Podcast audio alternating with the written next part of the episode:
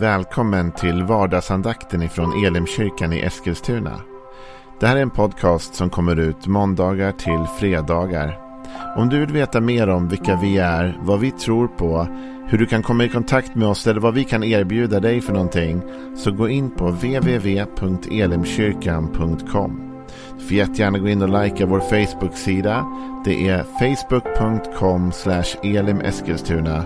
Eller så söker du upp oss på YouTube och då söker du på Elimkyrkan Eskilstuna. Vi vill jättegärna komma i kontakt med dig. Men nu lyssnar vi till dagens andakt. Välkommen till vardagsandakten. Det är torsdag idag och eh, vi ska läsa ur psalm 86 tillsammans. Och vi läser bara några verser. Vi kommer, som du har märkt, eftersom det redan är torsdag, inte att hinna igenom den här salmen den här veckan. Utan vi kommer fortsätta även nästa vecka och titta på lite lärdomar ur den här. Det här är ju, den här salmen, salmerna är ju sånger egentligen som David har skrivit. Vi vet ju inte hur melodierna skulle gått, men det här är orden. Men den här sången, salmen, är en bön. Och det är en bön om hjälp i svår nöd. Det är liksom titeln på den här låten kan man säga. David uttrycker poetiskt att han är i en svår situation och han behöver hjälp och han ber Gud om hjälp. Eh, och vi läser de första sju verserna. En bön av David. Herre, vänd ditt öra till mig och svara mig, för jag är svag och fattig. Bevara min själ, för jag är trogen. Du är min Gud, fräls din tjänare som litar på dig. Förbarma dig över mig, Herre, för jag ropar till dig dagen lång. Gläd din tjänares själ, för till dig, Herre, lyfter jag min själ. Du, Herre, är god och förlåtande, stor i nåd mot alla som ropar till dig. Herre, hör min bön, lyssna till mitt rop om nåd. Jag ropar till dig på nödens dag, för du kommer att svara mig. När jag eh, tänkte lite grann på vad jag skulle säga i just den här andakten idag, vad jag ville lyfta fram i de här verserna, så så kommer jag att tänka på en fråga kan man säga. Har du någon gång tvekat att ringa till någon? Alltså tvekat att ta upp luren och ringa en person fastän du egentligen kanske har ett ärende eller skulle behöva ringa men någonting får dig att tveka. Det tror jag säkert att du har gjort. Eh, och en sak som kan få oss att tveka ibland att slå det där samtalet det är vilken reaktion vi kommer få. Man kan vara orolig på förhand om vad kommer jag möta för något när jag säger det här eller när jag frågar det här eller när jag kommer till den här personen. För du och jag vet också att vissa personer ja, de kan vara svåra att prata med. Du, du kanske är den personen, jag kanske är den personen, vad vet jag. Men i alla fall. Och så vet du att det finns säkert andra personer i ditt liv som du aldrig skulle tveka att ringa till. Alltså det spelar ingen roll vad som har hänt eller vad som är på gång eller hur livet ser ut. Du, du är alltid trygg att ringa vissa personer. Därför att du vet vilka de är, du vet hur deras respons kommer vara. Även om du kommer med något jobbigt så vet du att de här personerna kommer möta mig med kärlek, respekt. Men du är osäker kanske på andra människor. Du tänker, oj, hur kommer det bli om jag går till dem med det här? Kommer de döma mig? Kommer de hugga på mig? Kommer de skälla ut mig? Och så tvekar man från att höra av sig. Jag tror att en del människor tvekar att vända sig till Gud. Därför man är rädd för vilken reaktion man ska få. Om Gud finns, vad kommer han säga? Kommer han döma mig? Kommer han skälla ut mig? Kommer han vilja lyssna på mig? Kommer han ta emot mig vänligt? Eller kommer det komma nu? Liksom, du har inte brytt dig om mig någon gång. Du har aldrig vänt dig till mig. För, alltså, vad kommer jag möta om jag nu vänder mig till Gud? David han förklarar för oss hur det är att komma till Gud. Han säger så här. Du Herre är god och förlåtande. Stor i nåd mot alla som ropar till dig. Det finns så mycket bara i den versen som ger ro för vår själ. Det ena är att Gud är god. Han har goda intentioner, goda avsikter. Han vill det goda. När vi kommer till Gud så är Gud aldrig ute efter att komma med något ont till oss. Alltså det är bara att vara ärlig med det. Det finns människor i vår värld som tycks vara drivna av onda intentioner. Som tycks vilja skada, såra, göra illa, trycka ner, vad det nu är. Förtrycka. Men Gud är inte sån, säger David. Gud är god. Gud har goda intentioner. När du ringer till Gud, så att säga, när du tar kontakt med Gud, när du vänder ditt inre till Gud, så möter du godhet. Du behöver inte vara rädd för att möta hat eller ondska. Utan du möter godhet och förlåtelse. Du, Herre, är god och förlåtande. Vissa människor tycks ha det där som ett drag i sitt liv, att de är förlåtande. De söker förlåtelse. De, de vill förlåta, om du förstår vad jag menar. Alla människor kan väl förlåta, men det finns människor som vill förlåta. Som, som inte är ute efter att döma. Som inte är ute efter att trycka ner. Utan som är ute efter att förlåta. Som alltid vill hitta en ursäkt att kunna ge förlåtelse. När vi kommer till Gud så är Gud god och förlåtande. Han vill förlåta. Han är inte dömande. Han är inte hård. Han är inte elak. Han är rättvis, absolut. Och det är inte det att Gud blundar för allt som är fel. Men han är ändå förlåtande. Det där är ju inte riktigt samma sak. Jag menar att komma till någon. Om jag skulle gå till min fru liksom och, och jag har gjort något dumt. Liksom, och jag ber henne om förlåtelse. Jag var sur eller grinig. Eller jag hade glömt att göra något jag hade lovat. Eller vad som helst. Du vet. Så kommer man till sin fru och så säger man förlåt. Så kan hon välja att förlåta. Om hon då förlåter så är inte det samma sak som att det var bra att jag inte hade gjort det jag skulle. Utan jag är förlåten för att jag inte gjorde det. Jag borde ha gjort det. Det kan vi vara överens om allihop. Om jag hade lovat att plocka ur diskmaskinen så borde jag ha plockat ur den. Och om min fru blir sur och säger du lovade faktiskt att du skulle plocka ur den. Och jag säger förlåt. Och hon säger jag förlåter dig. Då är inte det samma sak som att, att vi glömmer att jag, jag borde ha gjort det där. Liksom. Jag har lärt mig det. det. Jag erkänner att jag borde ha gjort det. Men vi förlåter och vi går vidare. Och förlåtelse från Gud är samma. Det är inte att Gud blundar för eller säger att okej, okay, det var bra att du gjorde något dumt där borta. Men Gud säger jag förlåter dig för det. Och vi går vidare. Vi, vi går vidare nu. Vi gör nytt och vi gör om och vi gör rätt. Och vi lever inte det som har varit där. Vi förlåter, vi går vidare.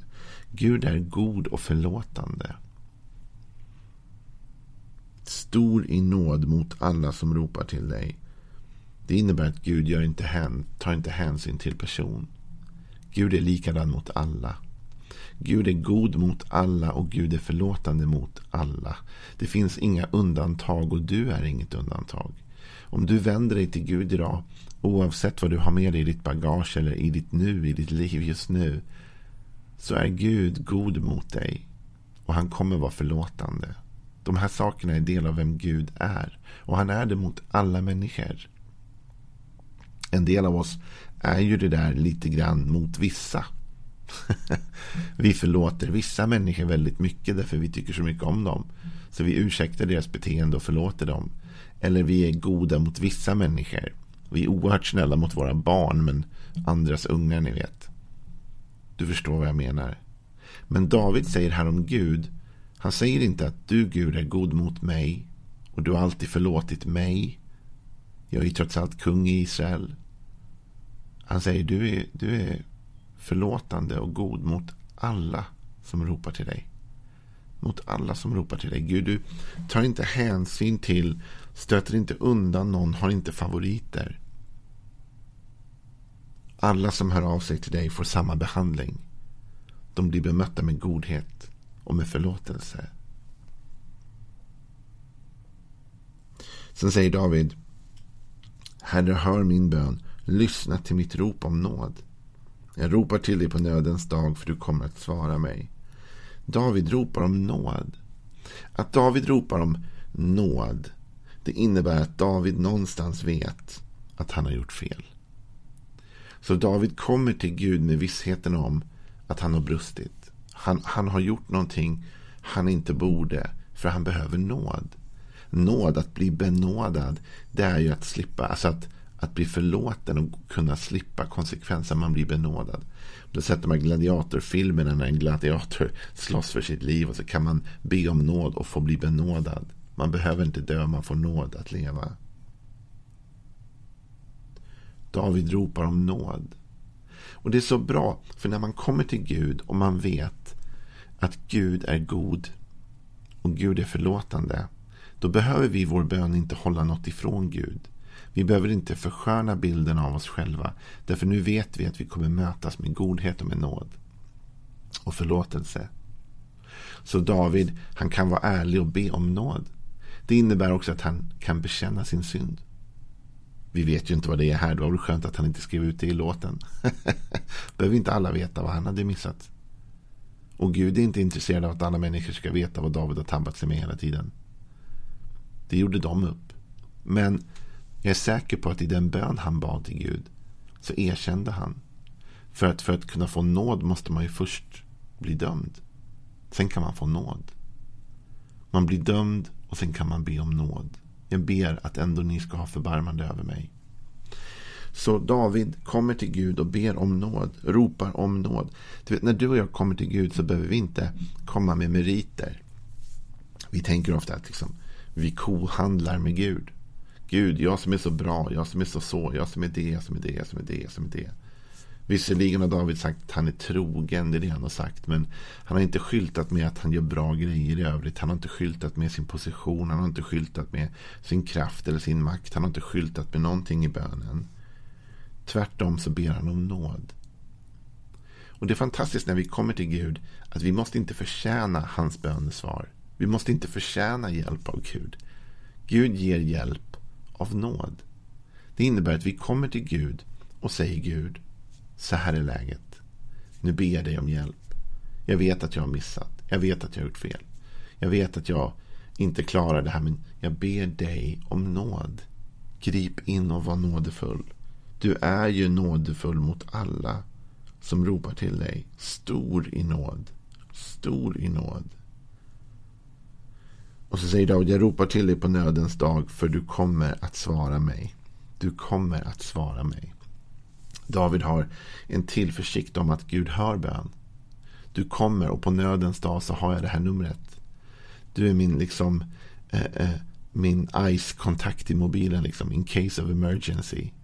Så vet jag att jag kan alltid vända mig till Gud på nödens dag. När det verkligen bränner till då kan jag vända mig till Gud och han svarar. Du vet, vissa människor kanske är dåliga på att svara. Eh, jag kan vara en sån och andra människor kanske är sådana som är dåliga på att svara ibland. Men när du har problem och när du står i nöd, då vill du ha någon som svarar snabbt. Du vill ha någon som direkt ger respons. Jag har en god vän som hörde av sig till mig och så skrev han en dag så här.